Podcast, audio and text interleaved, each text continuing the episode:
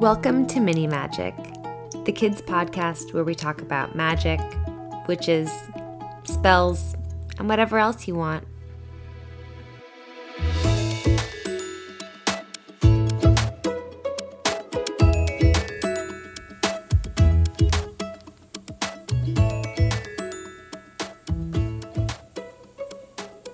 Hi, everybody. You're listening to episode 16 of Mini Magic.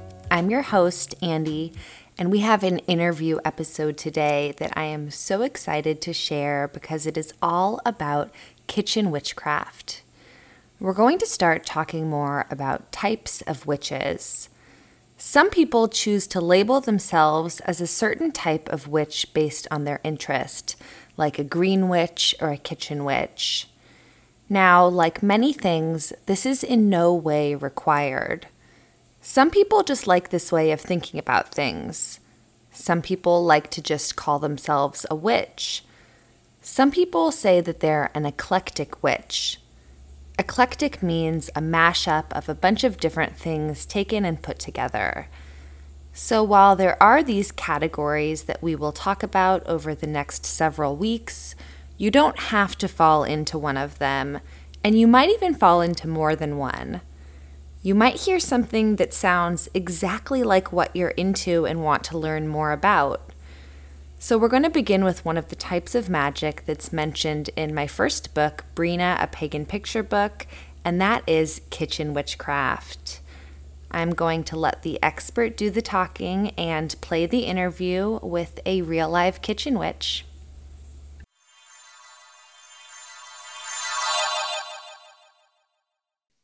Hey, listeners. We are here today with Madge LaRue. She is a kitchen witch that I know from TikTok and Instagram, and she is going to be telling us all about kitchen witchcraft and her particular brand of magic.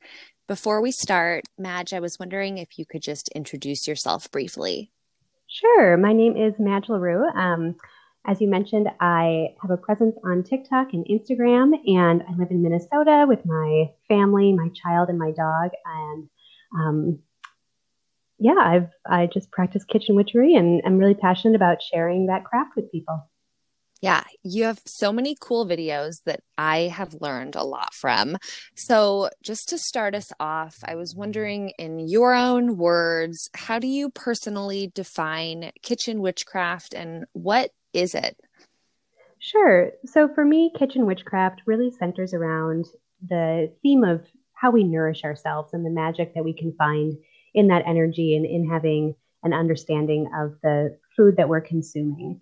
And a large part of it centers around cooking and being in the kitchen, preparing your food, having that connection. But we can also go further from that and really think of uh, nourishment as it prevails anytime that we're interacting with food um, and the energies that go along with that. So, having meals with your friends and your family, the energy that that can bring, and really appreciating um, how that plays into our daily life. Okay. So, are we, we're mostly talking about food when we say kitchen witchcraft, or are there? Are there other things that extend further than that in terms of kitchen witchcraft? I think there are a lot of ways that uh, kitchen witchery kind of permeates to you know our entire home and our relationship with the earth as well.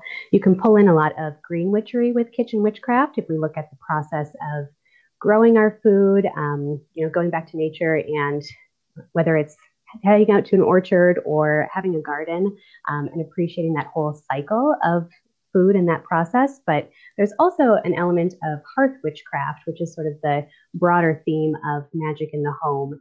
And I like to think of kitchen witchery as sort of a, a piece of that. And for me, it's a very central piece of my hearth witchcraft practice because I find a lot of love and comfort in the kitchen and with food. Um, but it's a great way to really center your, your home and your hearth um, around that area that nourishes us, which would be the kitchen.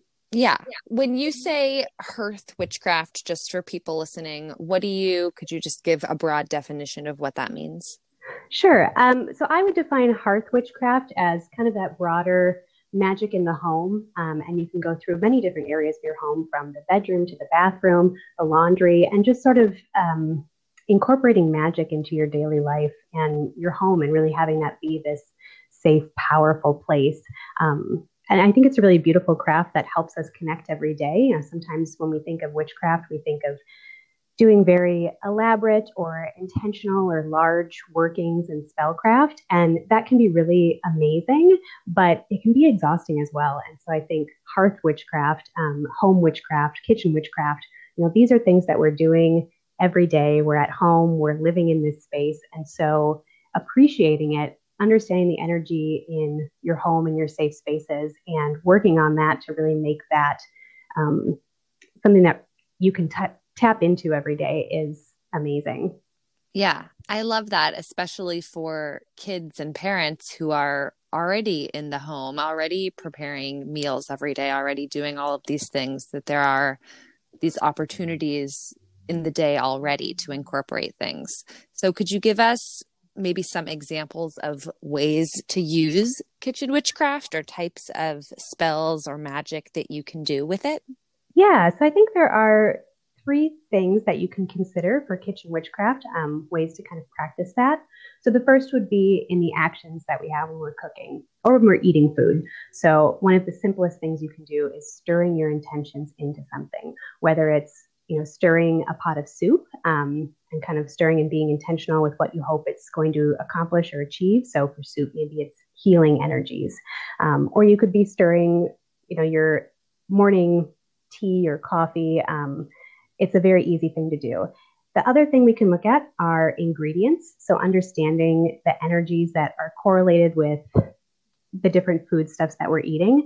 Um, there's a ton of information that you can find on that. And so being um, aware of the energy of the ingredients of the dish is a very easy thing to do. And then the last thing that I think a lot of people uh, forget to do or maybe overlook is the theme of transformation when we're cooking. So, you know, with bread making, when the dough is rising, what does that represent to you? That can be a great way to kind of lift your intention or lift your spell if you're making bread um, or caramelizing things. You know, even putting bread in a toaster, toasting that bread adds a little bit of caramelization and sweetness to it. So you can think of that as a way to bring some sweetness or some positive energy into your life.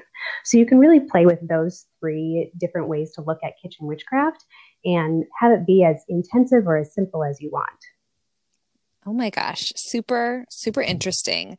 So, are there any, when we talk about like herbs and ingredients, like you mentioned specifically, are there any ingredients or foods or things that we might already be using in the kitchen that have magical properties that we just haven't identified? Oh, absolutely. Um, you know, everything is going to have a magical property. And I think there are things that we use frequently and we use them for a purpose and it's unintentionally or intentionally sort of a magical purpose that we're accomplishing. So things like tea, maybe if we have tea before bed, especially chamomile with a little bit of honey in it, those are all very calming, relaxing, nurturing. Um, and so it's going to help you sleep. And, you know, it's got the, the physical property of being able to do that, but also the energy that goes along with it. Things like soup that you know, we have the very strong energies of healing, nurturing, um, especially maternal or parental love and connection. If we have memories of our parents making us soup when we were sick, um, you know, you can tap into those sorts of associations and food memories and incorporate that energy.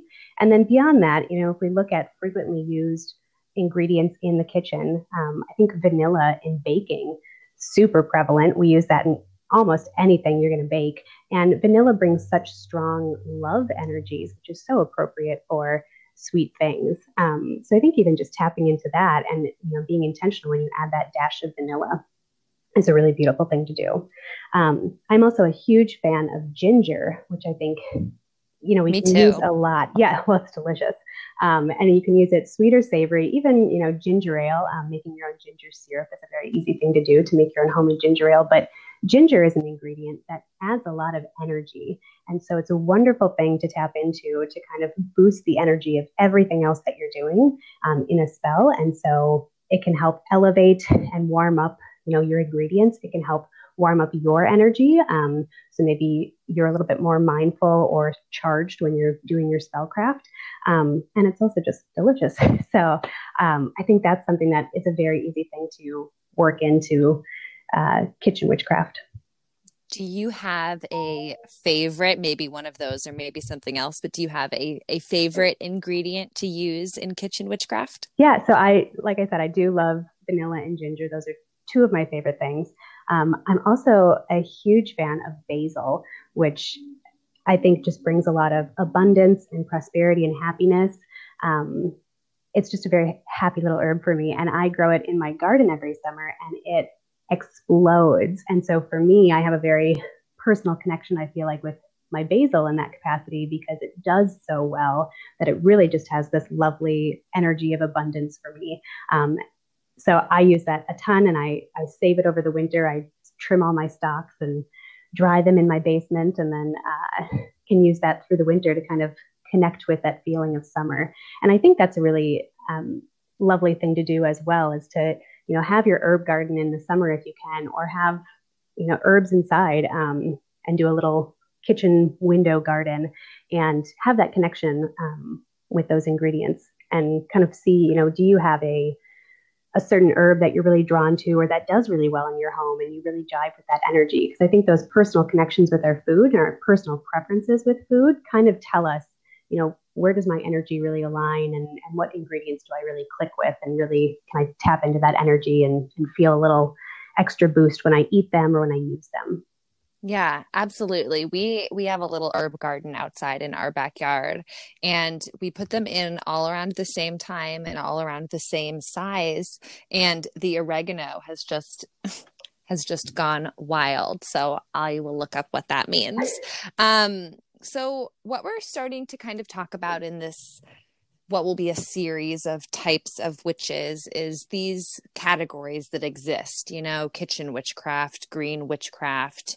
Um, we did an episode on sea witches and sea witchcraft. So i'm wondering how did you know that you were a kitchen witch? Is this something that you decided on and a path that you decided to pursue or is it something that you felt predestined to or guided to or like it was already happening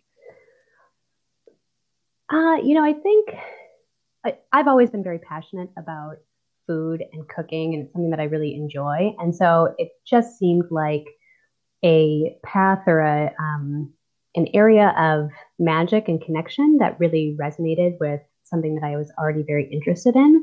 Um, and I think you know that holds true for a lot of different witchcraft uh, practices or areas that I engage in. It's just something that I've always felt drawn to or I enjoy or it just brings me happiness or peace in some capacity. And so I want to pursue that more. So kitchen witchery or green witchery, um, you know, those are all things that I really enjoy and they feed my energy. And um, when I'm doing something that I enjoy, I tend to really want to do it well or you know, be really interested in learning more about it, as opposed to other forms of witchcraft that I'm maybe not so interested in. You know, it's hard to um, push myself to do more work on learning about them because I'm just sort of um, not. I don't feel as as fed by them as I do things that I'm already passionate about. If that makes sense.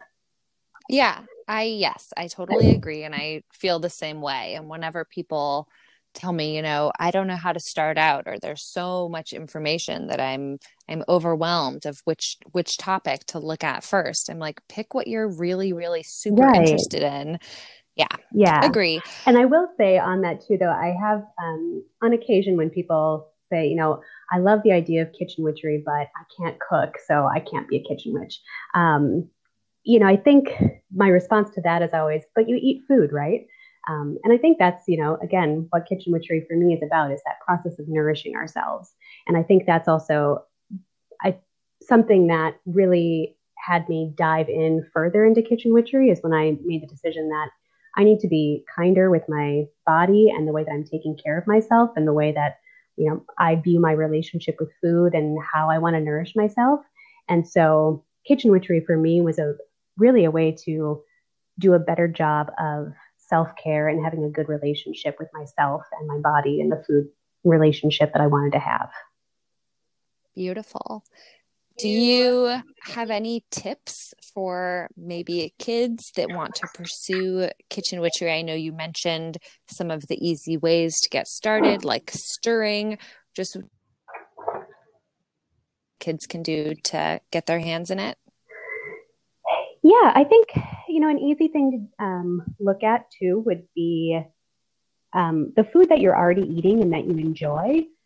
You know, try to sit down and identify either the memories or the energy that you associate that. So, you know, ice cream. What does ice cream do for you? What's your favorite flavor of ice cream? Um, do you have memories with ice cream?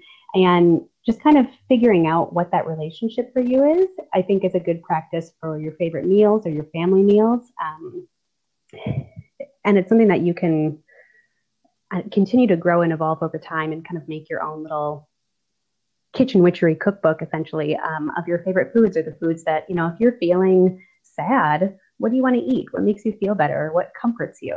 Um, so i think just doing that internal work and not so much focusing on you know finding out is this the right correspondence for this herb? But having the the understanding of you know what do I associate this with? Um, what does this feel like to me? And um, another thing that you can do is just experiment with cooking in general. Um, you know, I think one, it's a great life skill to have to be able to feel comfortable in the kitchen. Um, and two, you just kind of get more comfortable with the ingredients that you're using and how they work together. Yes, I know. Hard agree again on the correspondences. That's something that we talked about um, we did an episode on color magic and how there are these common um, or accepted correspondences but that if something doesn't resonate with you or you feel something's different then whatever you feel is going to work for you is what's going to be the best. Right before we close out, I have just one more question. I know that part of your personal practice as a kitchen witch involves um, deity worship. I was wondering if you could just tell us a little bit about that because it's something we haven't talked a ton about, but we'll be starting to talk about more. Absolutely. Um, so I honor deities that are related to the home and family. Um, one of the most well known ones in that capacity is Hestia. Um, and she's sort of really associated with the home, the hearth. Um, there's a a phrase that you know it's Hestia first and last. Um, so she was the first to receive offerings and should be the last to kind of have the last bite of things as well. Um, so she's one that I work with frequently, and she's probably about the longest um, home and hearth deity that I've worked with.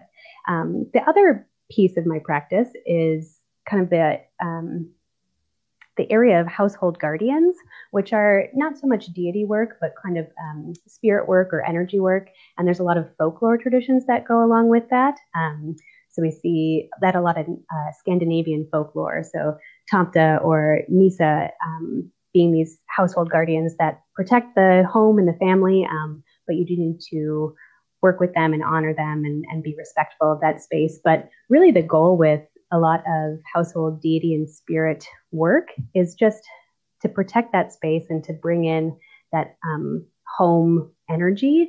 And one of the ways to do that is to, you know, try to keep your home clean, tidy, comfortable, a safe space for you, um, and just a, a, space to to hold space for um, deities or spirits that are going to help you achieve that. Yes, I hope that everyone heard that. That if you keep your room and your house clean, it is it has its own magical worth. There you go. Um yes, my 7-year-old, we had a baby last year and my 7-year-old calls him a kikimora, like a like a kikimora, uh-huh. which is like a household a Slavic household spirit. And um she thought it was so funny. He was kicking his little legs and she came up with that. And I was like, You're making the right types of jokes. I'm proud. I love it. Okay, well, thank you so, so much for being here and teaching us all about kitchen witchcraft. I think that we all learned a lot. I know I learned things that I didn't know. And yeah, what a wonderful interview. Thank you. Thank you for having me.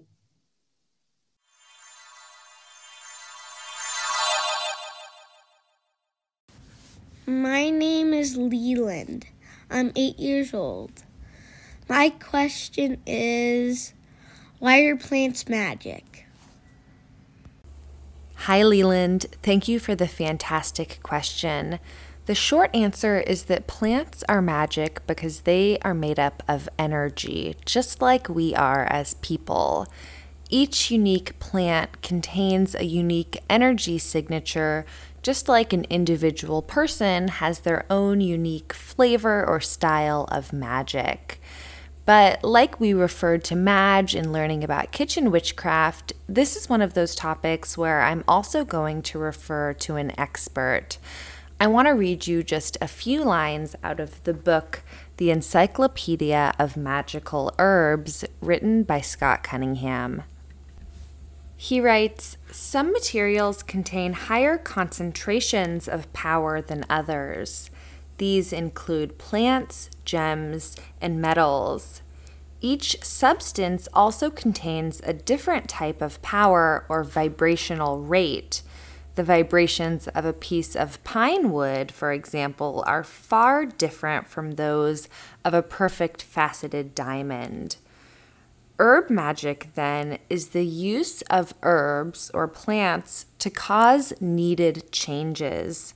These plants contain energies, each as distinct as human faces. Herb magic is easy because the powers, i.e., the vibrations, lie in the herbs themselves. I hope that helped to answer your question, and I hope that you and everyone else will join us next week. Thanks for listening.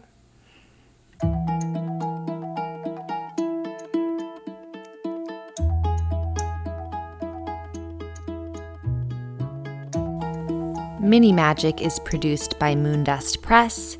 You can find more books, worksheets, and information online at moondustpress.com and on social media at moondustpress. You can pre order our newest book, Sunday the Sea Witch, online at sundaytheseawitch.com.